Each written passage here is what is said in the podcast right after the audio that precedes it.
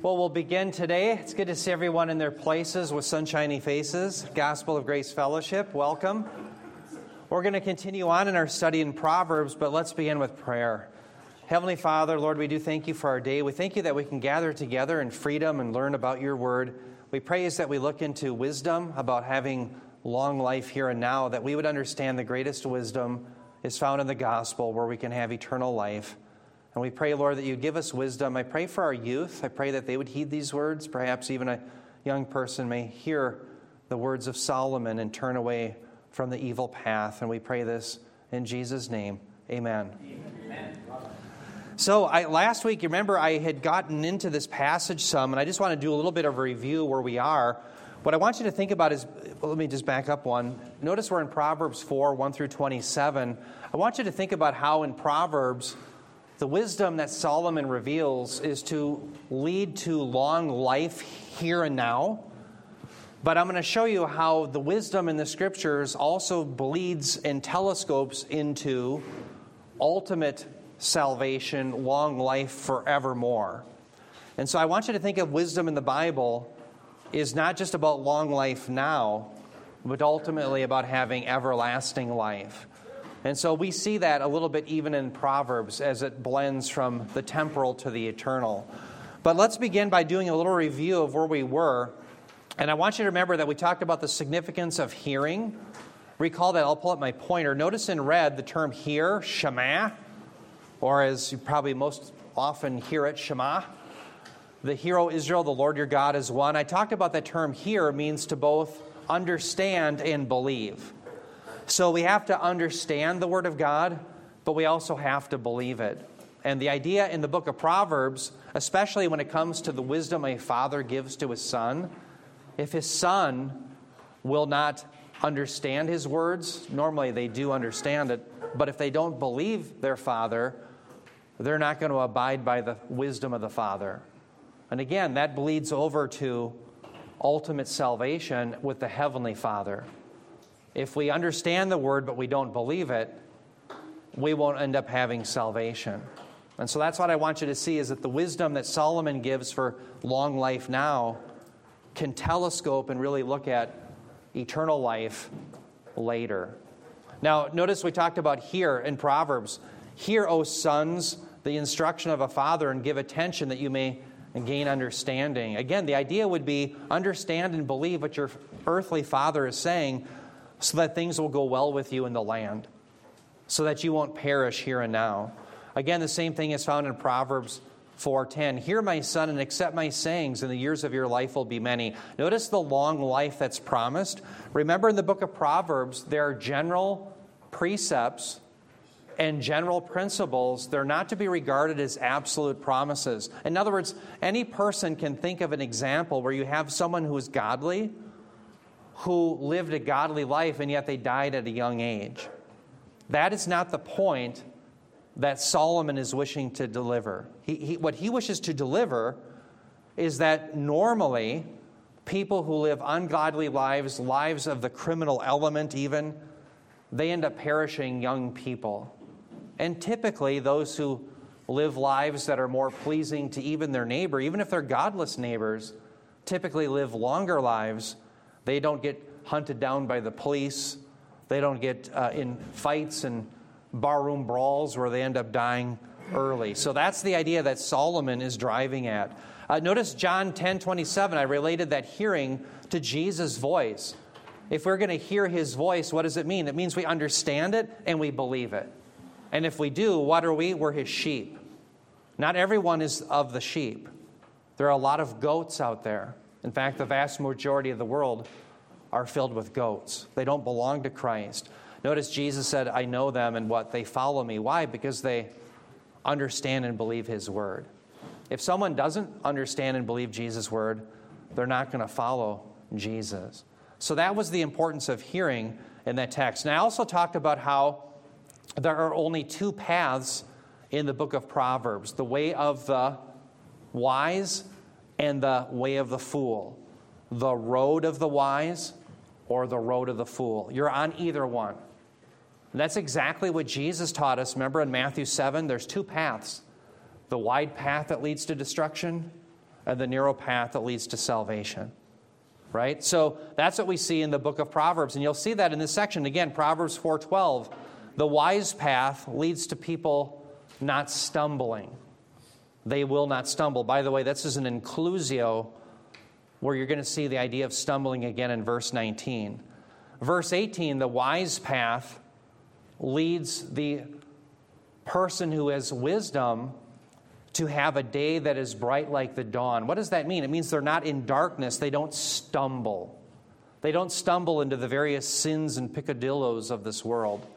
They live in a life bright as the dawn, the opposite of darkness. If you're on the wise path, verses 25 through 27, you don't turn to the left or to the right, you stay on the straight and narrow path, one that leads to life. Now, that's contrasted in the same section with the fool's path. That's the path of evil and wickedness, according to verses 4 through 14 through 15. The fool's path in verse 17 is where they drink wine of violence. They love to get their gain through violent, violent means. And that's why they don't live long in the land, they live short lives. The third element is they are on the fool's path and it ends up leading them to stumble. Does everyone see the inclusio? The, the wise won't stumble. Notice the fool will stumble. The wise is referred to in verse 12 there, and you have the unwise, the fool, in verse 19. And so there's an inclusio here about stumbling. Now, again, we talked about Proverbs 22 6. Remember, I had mentioned that when that passage says, train up a child in the way he should go, I talked about that phrase, in the way he should go, as a third person pronominal suffix, which literally means, and I have a note here, it literally means in his way. So the rendering of this should be train up a child in his way, and even when he's old, he will not depart from it. What is the natural path of the child in the book of Proverbs? It's the way of the fool. It's the way of the fool. So, in our culture, because they're pagans, they believe you're born good and society corrupts you. So, for them, the way of the child is the way of the wise. That's why they want the younger to vote. The young, Greta Thunberg should be listened to, not the 70 year old who's had to live on this planet, right? And so uh, in Isaiah chapter 3, someone had mentioned this last week. They asked me, Eric, where do you see in, I, in the book of Isaiah where Isaiah says that part of the judgment upon the people of Israel would be they would, they would be handed over to youthful leaders? It's in Isaiah chapter 3. Instead of having aged leaders, they were handed over to the youth. Why? Because God said, You want to act like the fool, I'll give you foolish leaders. Think about, and I won't get too political here, but there's a certain party that wants the youth and the young to vote constantly. Uh, well, we should lower the voting age. Why? Because they love the way of the fool. That's the way it is. So, the idea in Proverbs 22 6 is that we have to break the youth out of their natural bent. They are born sinners, they are born on the broad path of destruction, and they need to be broken off of that.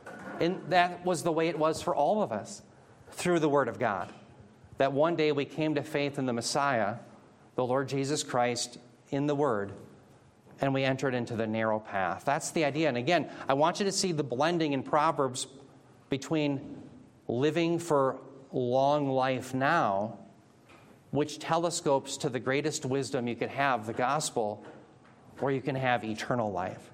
They really go hand in hand. Okay? Now, with that idea then that there's only two paths, here you have a passage in which a father, and I believe it really was rendered here by Solomon, he's looking at his sons and he wants them to learn the wisdom that he has gleaned so that they would be on the narrow path, that they would be on the path not of the fool, but of the wise. And so in this passage, what is assumed as we're going to be reading it is that, first of all, the parent, the father, is godly.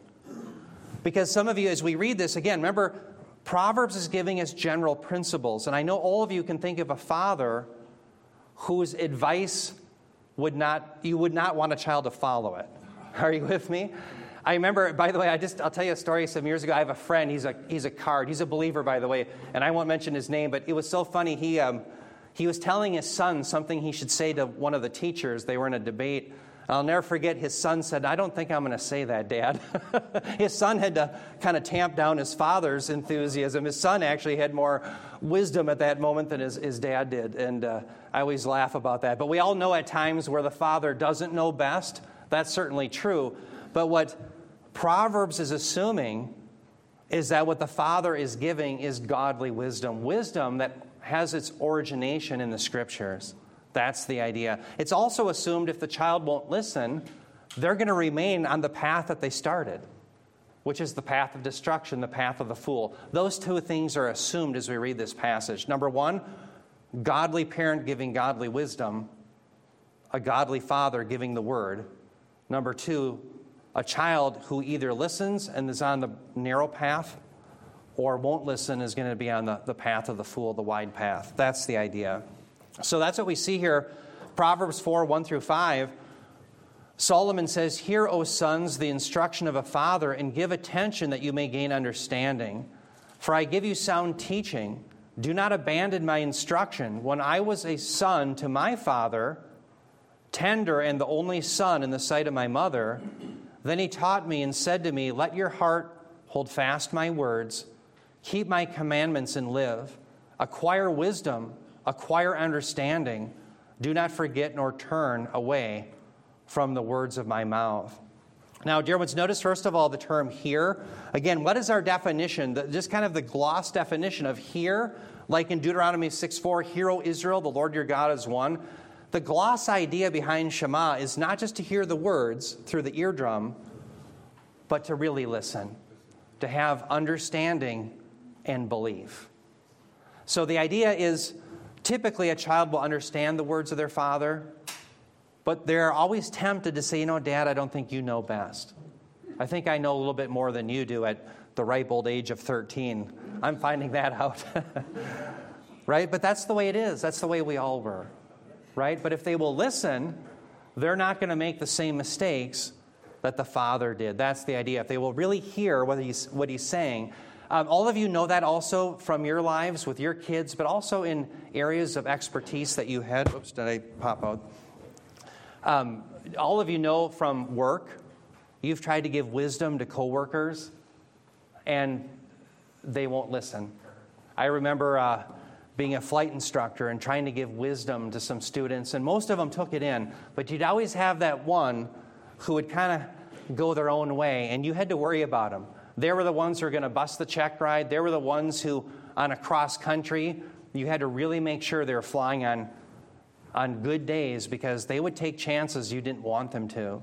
And you all know of that. There's people who won't listen to wisdom. That's the idea behind here. You got to really listen. You got to really understand. You really have to believe. Now, notice here, added to that in verse 1 is what? He says, gain understanding.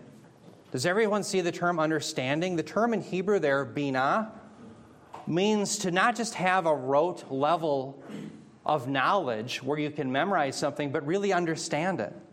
I think that that's implied. In fact, you see the same term in Daniel chapter 10, where Daniel was given bina, understanding of the visions that God had given. So, how did Daniel know what the visions were? Well, because God revealed it to him. So, Daniel did not just by rote cite the vision that God had given, he also was given the interpretation. That's the idea of Binah. He had the understanding of what it meant. Okay, and again, that was all graciously given to him by God. It wasn't because he was smarter than anyone else, but because God used him as a prophet and he revealed it to him. But that's the idea of understanding, not just rote, but really understanding what the Father is saying. Now, notice three things. I want you to notice verse 2, verse 4, verse 5. It's a crescendo. Notice he says, For I give you sound and teaching, do not abandon my instruction, verse 2. Notice in verse 4, when he, this father was himself a son, he heard the terms, Hold fast my words. And then verse 5, notice he says, Do not forget nor turn away from the words of my mouth. Notice this idea of holding on, don't letting go, don't turn away. All of this has to do with really believing the words that come from the Father. That's the idea. Because if you believe, you don't turn away from it. If you don't believe, you'll turn away from it. I think that that is a very good segue or maybe a foreshadowing of what it looks like to have saving faith. If you really believe the gospel, you don't turn away from it. If you really believe it, you don't go on to something else. We all know of people who claim to come to Christ, but later in their life, as you find them in their, maybe you haven't seen them in a while, all of a sudden they have a different religion or a different gospel, a different Christ, whatever it may be, but they've left the true love that they began with. They have a different gospel because they never really believed it. Yes, Rich. Yeah, I love what you're saying here. Galatians 3 3. Are you so foolish? Haven't begun in the spirit? Are you now being perfected by the flesh? Yes. So these people that seem like they're great Christian people, but then they turn to like food laws or they turn to this or they turn to the other thing. They never knew the gospel in the first place. Maybe Yeah. they were like Arminian or something or had some form of, of uh, duty, but not a form of, you know, Ephesians 2 8, you know, it's a gift, a gift of God, you know, and I, I've received that gift. Maybe that's the problem. They don't understand what the gift they've been given. Yeah, well said. Galatians 3 3. How is it that you who began by the Spirit are now trying to be perfected by the flesh? They began with the gospel, but they departed from it. They went to a works based system, and whatever that may be. Bob did a wonderful job teaching in the book of Galatians, and he showed, remember the phrase law works? And you can maybe comment on this, Bob. Law works is probably used by Paul to be used more than just for the Judaizing heresy. It's a wider, it can, in other words, it can apply to other form of works. And I think you're right. I think in Galatians 3 3, the risk is that people would leave the gospel of justification and in their sanctification go to some other plan. And that absolutely does occur. What's very interesting in that scenario, Paul still assumes that the Galatians are going to hear him, they're going to repent, and they're going to come back. But if they do not, it is evidence, as you say, that they never did believe. If they do hear, they understand and believe and repent, then they were believers. Uh, remember, the, even the Apostle Peter, uh, Paul had to rebuke him in Galatians chapter 2 because he who was a Jew lived like a Gentile, but he demanded the Gentiles live like Jews, right? That they would keep the food laws and circumcision, etc. So even Peter could fall into the folly of compromising the gospel, yet he was restored. And so that's the idea is if we do make error, do we come back? Will we listen to the instruction and come back? And that's paramount. In the book of Proverbs, again, these aren't absolute promises. The idea, though, is what's assumed is you have godly wisdom coming from a father. It's assumed that that's the case. And again, like Bob mentions, that's not always the case. And it doesn't mean that the child who's born to ungodly parents is condemned because of what they do. They're only going to be condemned if they believe and act in the same way as their parents. So, what's assumed in the book of Proverbs is there's godly wisdom. What's assumed in the book of Proverbs is that with age comes wisdom, although there's the old saying, sometimes age comes alone. right? We all know that. There's some young people that have some wisdom, and there's some old people not so much. That's true. But it's talking about general principles, isn't it?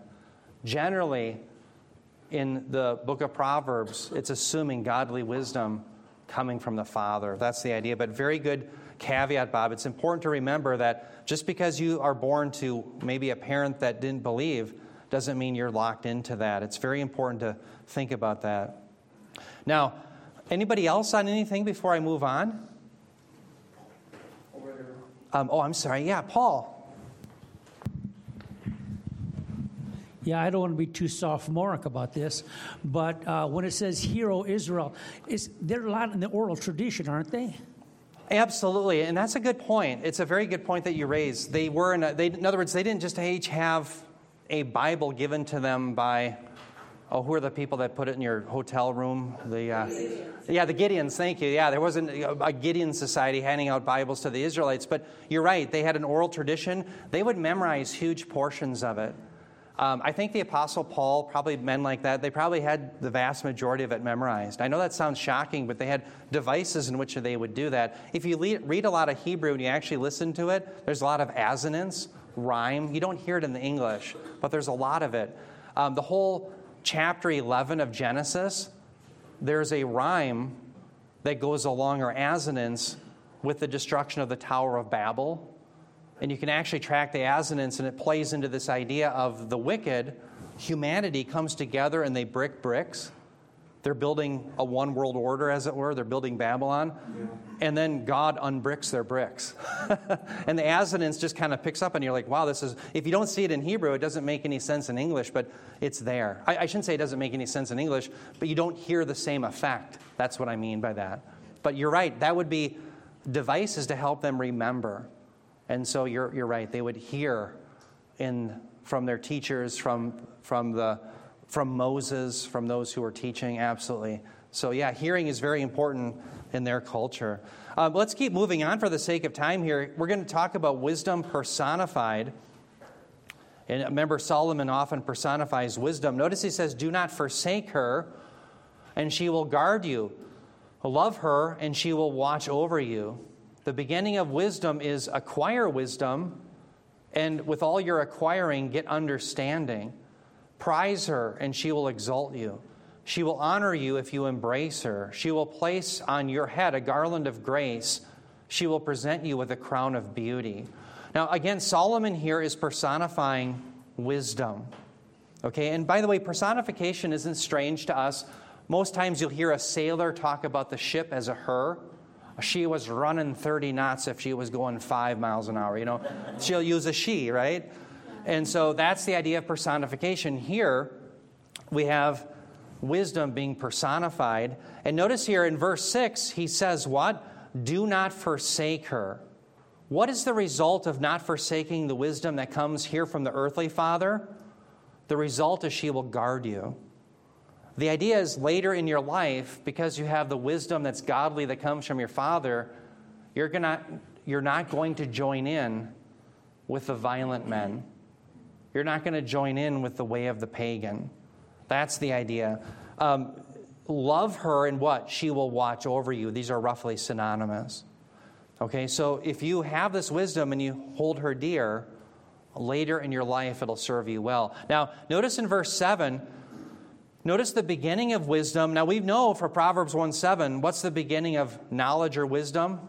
It's the fear of Yahweh. That's right. Well, now he adds to that to acquire wisdom and to get understanding.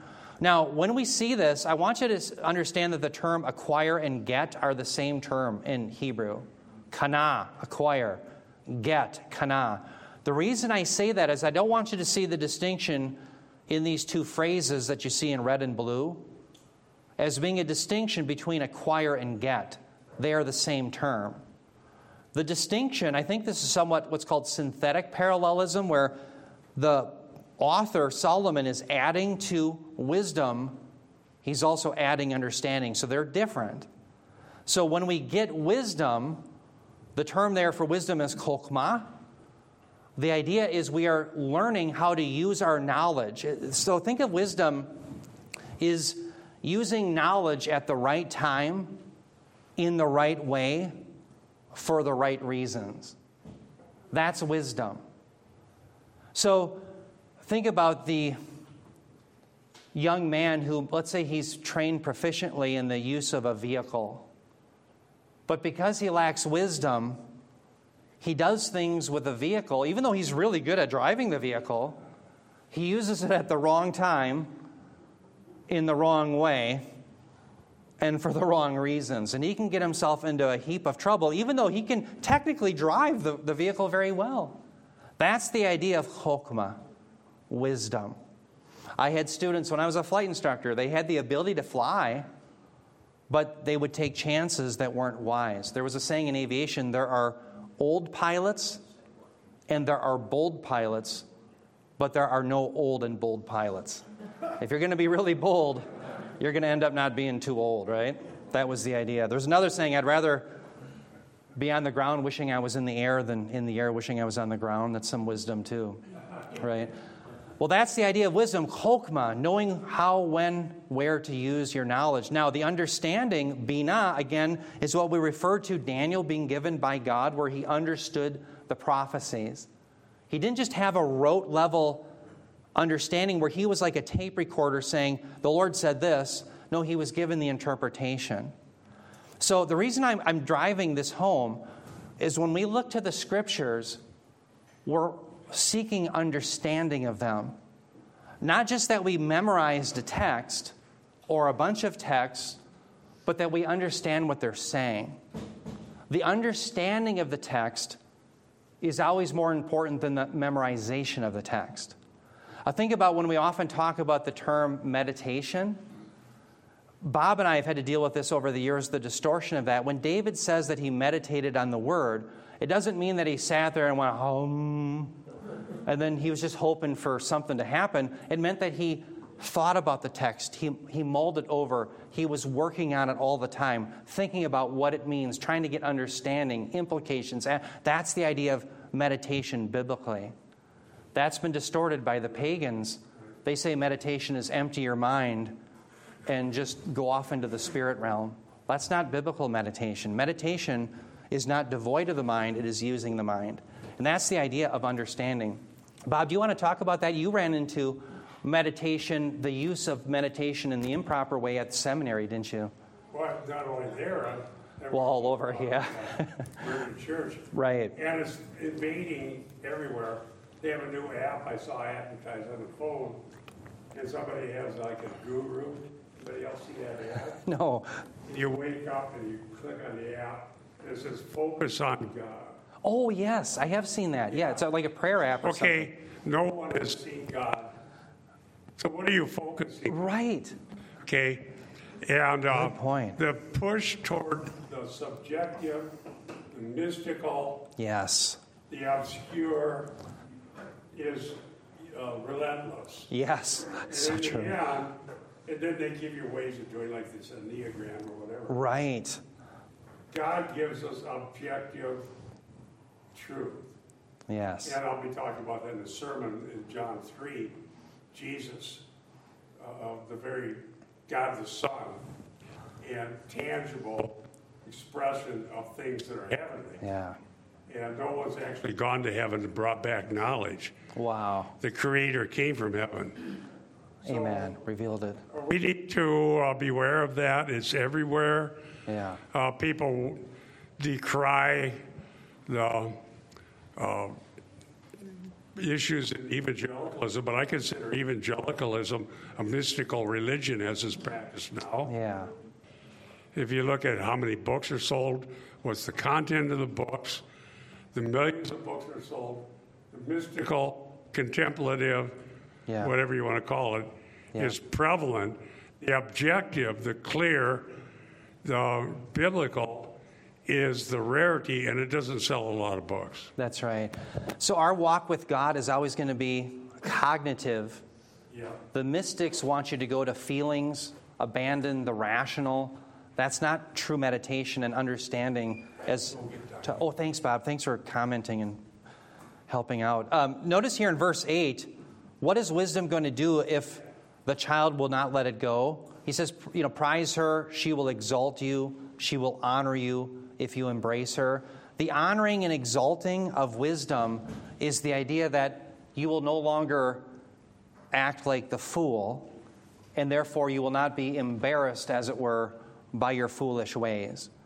And so we all know kids that have embarrassed us or embarrassed themselves because of their foolish deeds.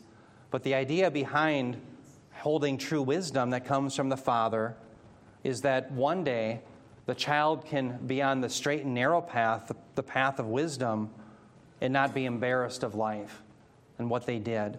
It also has to do, I think, ultimately, if we telescope it to eternal life, is the ultimate embarrassment. Those who will be disappointed are those who are going to perish. Uh, next week, I'll be mentioning the text from Isaiah 28 16, where God lays in Zion a precious stone. It says, All those who trust in him will not be put to shame or disappointed. So, what's very interesting is there's a lot of shame and a lot of honor that goes on in the world. For those who find the wisdom of the gospel, you might be shamed now, but you're heading for eternal honor, reigning with the Lord. Do you know that you and I will be reigning over the nations with a rod of iron? It's promised to the church in Thyatira, Revelation 2 26 through 27, that if we come to Christ, He promises that we will reign over the nations with a rod of iron. So we're going to be reigning with Christ, and therefore we're not going to be the ones who are ultimately shamed, but the ones who have honor. So when we read the book of Proverbs and we're thinking about honor in the temporary, always be thinking of how it bleeds or telescopes into the eternal. If you hear your earthly father, you might not be shamed and made a fool now. If you listen to your heavenly father, you're not going to be the eternal fool. That's how I want us to think, because I think it's intended in the book of Proverbs, and we'll see evidence of that later on. Notice verse 9. Again, wisdom personified. She will place on your head a garland of grace. She will present, present you with a crown of beauty. The idea here is that we will be a f- pleasant fragrance to all those who are around us. Why? Because we live a, a life of wisdom.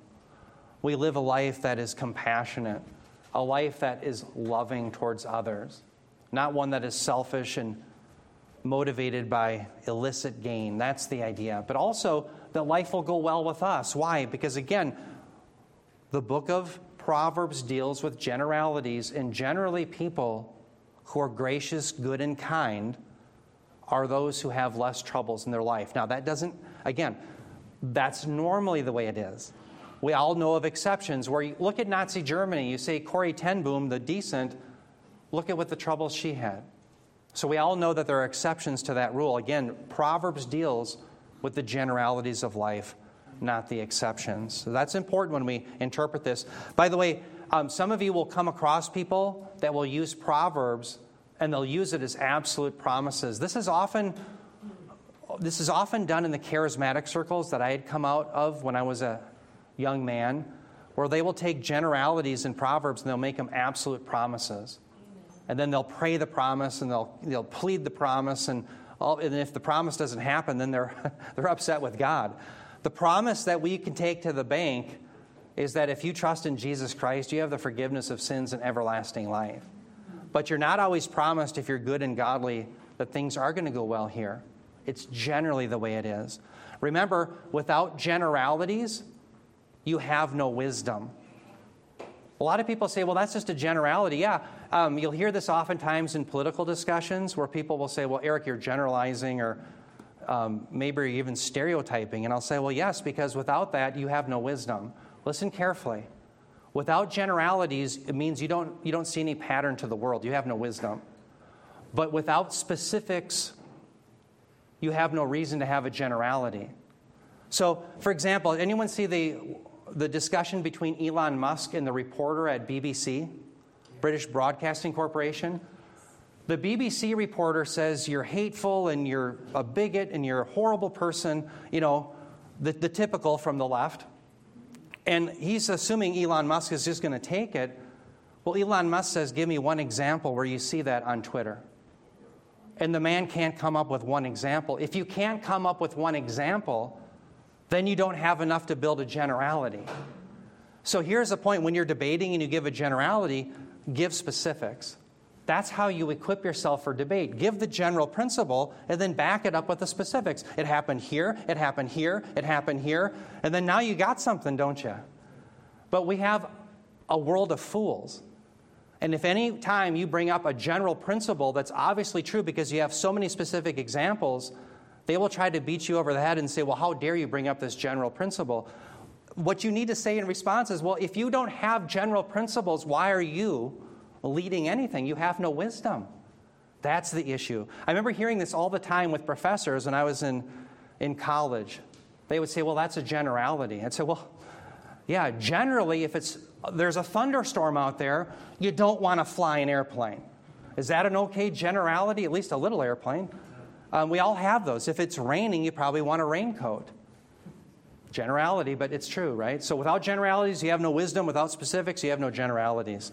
Yeah. Uh, back to this honor statement, where if you uh, embrace wisdom, there'll be an honor. Oh, I'm sorry. Yeah, I think I don't think it's on, Brian. It's on. It's not. The plate's not. Oh, okay. Maybe it died. Talk loud. Okay, sounds good. The uh, Bob's often talked. Here, we'll get you on tape here so we can. Thank you. the honor shame society that we Yeah. see in the Old Testament, New Testament, and as time goes by, uh, you still see elements of the honor shame. Pioneer days, you would see some of that, but then Yeah. today there is no shame. Okay, Yes. we've got we've got generals that are men dressed up like women.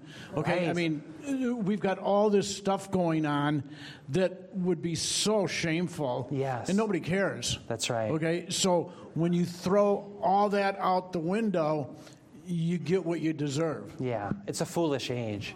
It's a foolish age, absolutely. Yep. So the one of the issues with that, Brian, I think you're right, is living in the foolish age. If you show wisdom, you'll be the one who's shamed.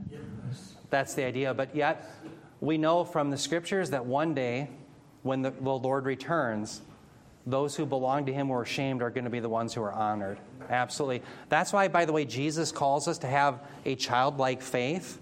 The childlike faith doesn't mean empty your mind and have the understanding at the childlike level. The idea of having childlike faith is remember, the child had no status in the land of Israel. So when Jesus calls us to have a childlike faith, what he's saying is don't worry about your status. If you're worried about status, you will never belong to me because in this world I'm shamed. So you have to get rid of the idea of having status with those who are shameful. And then trust one day you will be the one who is honored when the Lord returns. We're always living not for now, but the kingdom. That's the idea. Yeah, Paul. Just quickly, I want to piggyback off of what Brian says, and perhaps you as well. Anyway, um, all of this talk about specifics and generality reminds me you've got to have borders. And if you don't have borders, you're living in the land of fools, I'm thinking. Yes, yeah, absolutely. Borders as far as the um, the earth, like nations, etc. Not just nations, but Boundaries. Yes. understanding. Yep. Categories. Yeah, absolutely. That's right. Very well said. You know, the, that's the postmodern generation wants to tear down boundaries, categories. They claim you can never come to true knowledge. That's the idea of postmodernity, and you're right. We have to reject that. Yes, Carly. Does childlike faith mean to, to be dependent on God? Is that what that means? Childlike, fa- childlike faith is depend, be dependent on God. Faith, absolutely. Trusting that He has done for us what we couldn't do for ourselves. Absolutely. That's the idea of faith. So, faith and trust go hand in hand. So, if I were to have saving faith, I could synonymously say, I trust in the Lord, meaning knowing that I'm a sinner, but that He is the one who did for me, living the perfect life, dying a substitutionary death. That's what I couldn't do for myself. I couldn't pay my debt. He did. I couldn't live the perfect life. He did. So you're right. That faith is a dependence and a trust upon the Lord. Absolutely. Well, good question, Carly. Thank you. Yeah, very good. So, anyone else before I move on? So, I'm, I'm laboring this point how important wisdom is, but here we're going to see the wisdom of believing parents. And again, that's always assumed here. Notice in verse 10, he says, Hear my son and accept my sayings, and the years of your life will be many. I have directed you in the way of wisdom, I have led you in upright paths. When you walk, your steps will not be impeded, and if you run, you will not stumble. Take hold of instruction, do not let go. Guard her, for she is your life. Now, dear ones, notice here again, we have the hear, again, understand and believe, right? And then we have this idea of accept. Not only hear what I'm saying, but accept my sayings. The term accept there, lakah, in Hebrew, means to seize onto.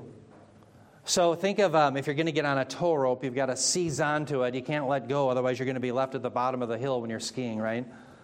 That's the idea here seize on to the sayings of the Father. Don't let them go.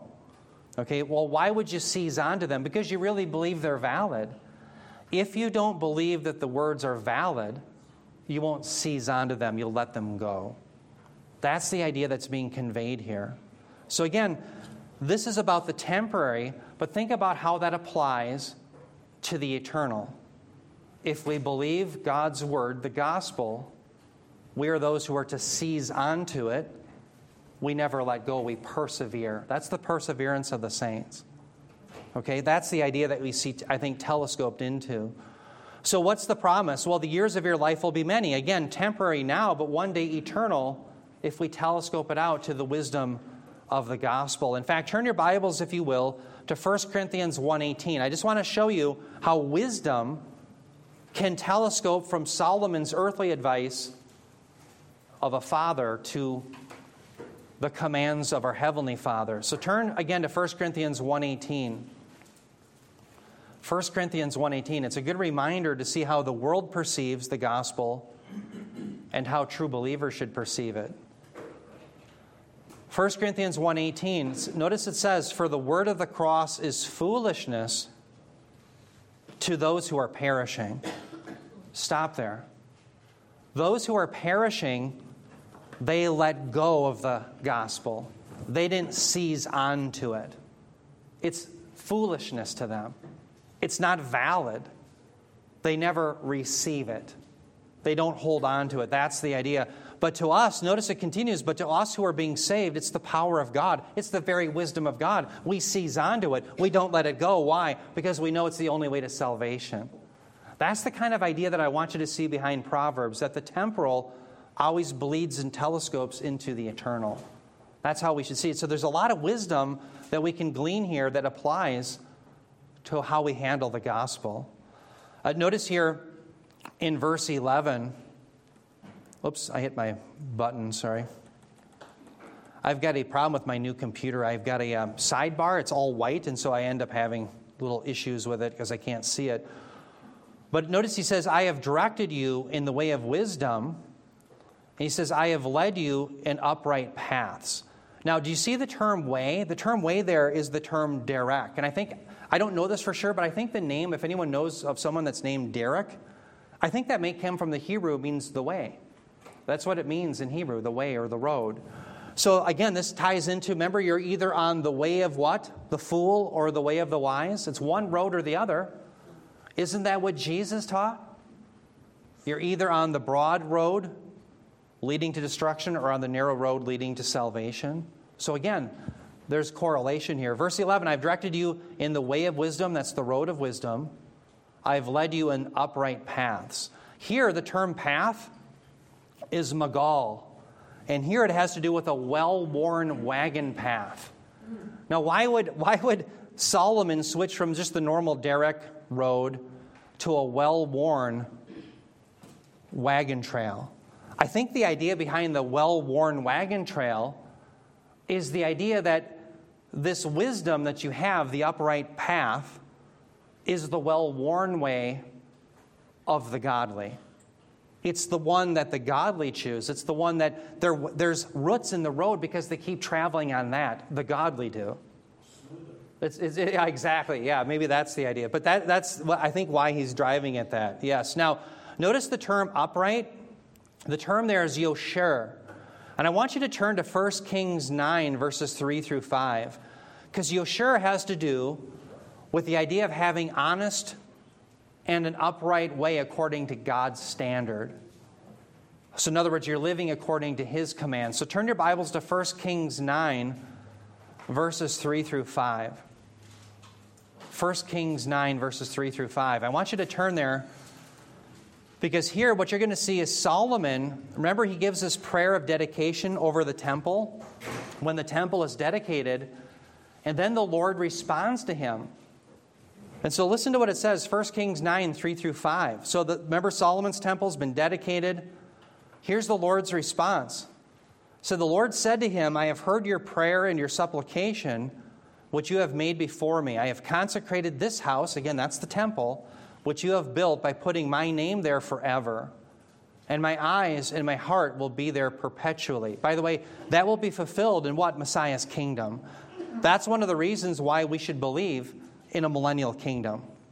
Because the Lord will put his, his person there, the Messiah, forevermore. He will always be reigning from Jerusalem, whether it's the Jerusalem here or the New Jerusalem. Notice verse 4, he says, As for you, if you will walk before me as your father David walked, in integrity of heart and uprightness. Notice the term uprightness, that's Yosher. Okay, notice how he describes Yosher. Doing according to all that I commanded you, and will keep my statutes and my ordinances. stop there. That's the idea of Yosher. Now, the reason I'm mentioning that is Yosher, this upright path, then, the idea of Yosher certainly has to do with living according to God's word. Solomon wants his son to live according to the precepts of God's word. That's what it means to live in that upright path. Now, I want to continue the First Kings quote, though. Notice what's the promise from the Lord? 1 Kings 9 5. He says, Then I will establish the throne of your kingdom over Israel forever, just as I promised to your father David, saying, You shall not lack a man on the throne of Israel. Again, that's going to be established in the future, isn't it? Where the Messiah will reign. Uh, read the latter chapters of the book of Ezekiel. Remember earlier in Ezekiel, you have the Lord departing his glory from the temple. That's Ezekiel 10 and 11. Where does the glory go? It goes from the temple to the Mount of Olives and it goes up. Fast forward to Jesus. Jesus says in the temple, Behold, I leave your house desolate. He abandons it. You will not see me again until, by the way, the until is important. He's coming again. You can't have an until for a non event. You will not see me until you say, Blessed is he who comes in the name of Yahweh. Jesus, the glory of God, leaves the temple again. And where does he end up ascending from? The Mount of Olives. So it's the same pattern that you see in Ezekiel 10 through 11. When Jesus returns, where does he come back after the 70th week of Daniel, the last seven years? He sets his feet, according to Zechariah 14:4, on the Mount of Olives. What did the angel say to the disciples as they're gazing into the sky as Jesus ascends? Acts 1:11, men of Galilee, why do you gaze skyward? This same Jesus is coming in the same manner as you saw him go. So he's going to return to the Mount of Olives, and then where is he going to go? He's going to go back into the temple.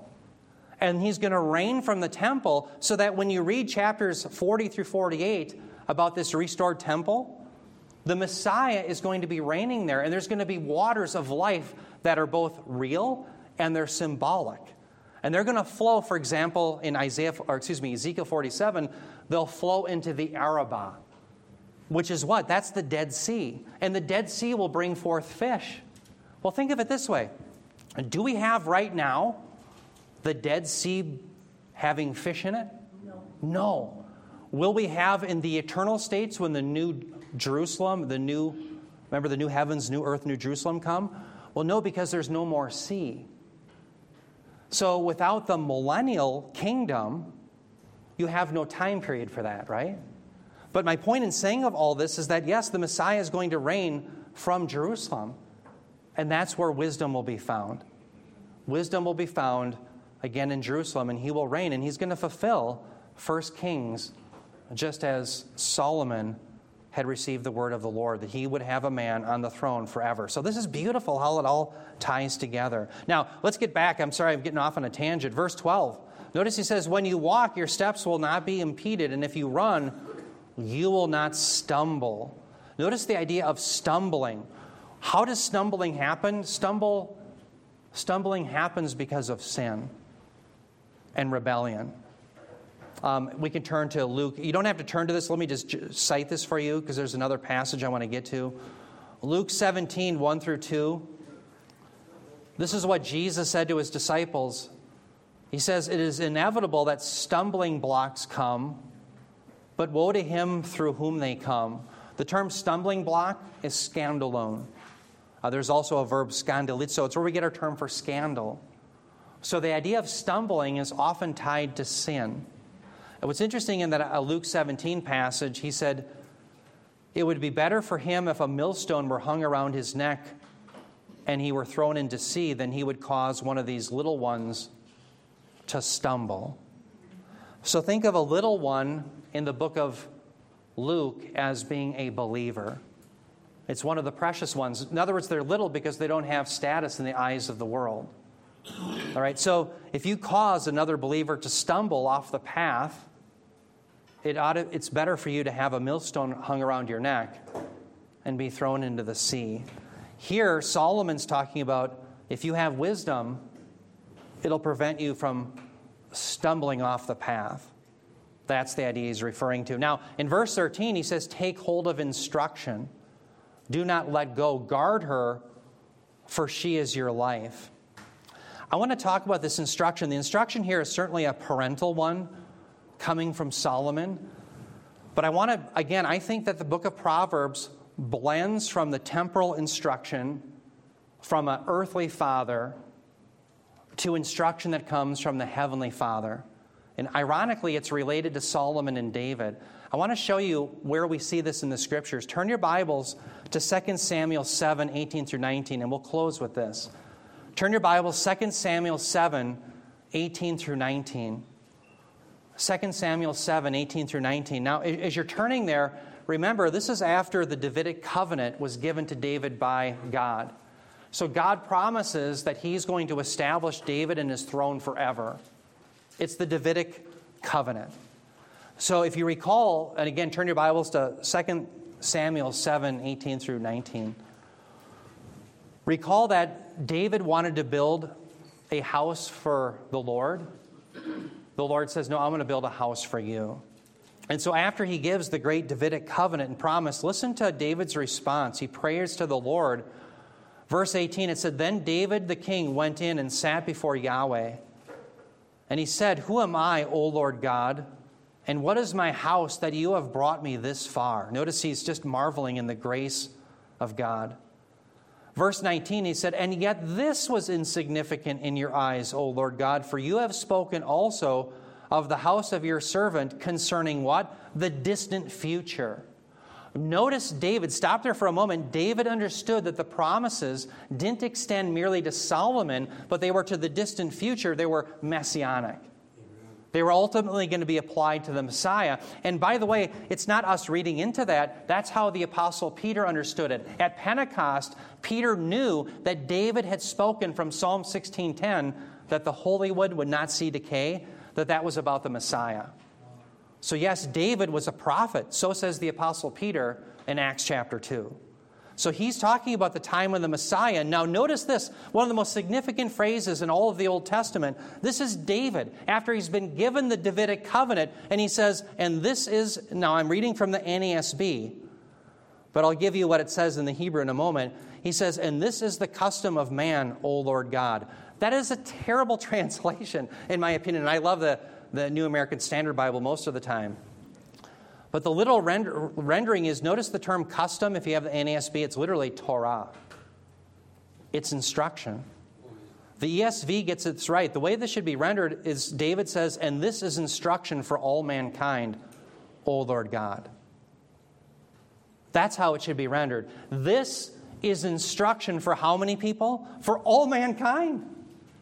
Because he's talking about the Davidic covenant from whom the Messiah is going to come and rule and reign. This is salvation for all people. It's instruction for all people. And if you won't listen to this instruction, you are forever the fool. You are forever going to be on the wide path of destruction, and you will never find life. That's the idea of blending what Solomon says, where he says, Take hold of this instruction because you're going to have temporary life. David, the, the David, his father said, Take hold of the instruction of the Davidic covenant, and you're going to have eternal life. It's instruction, it's Torah for all mankind.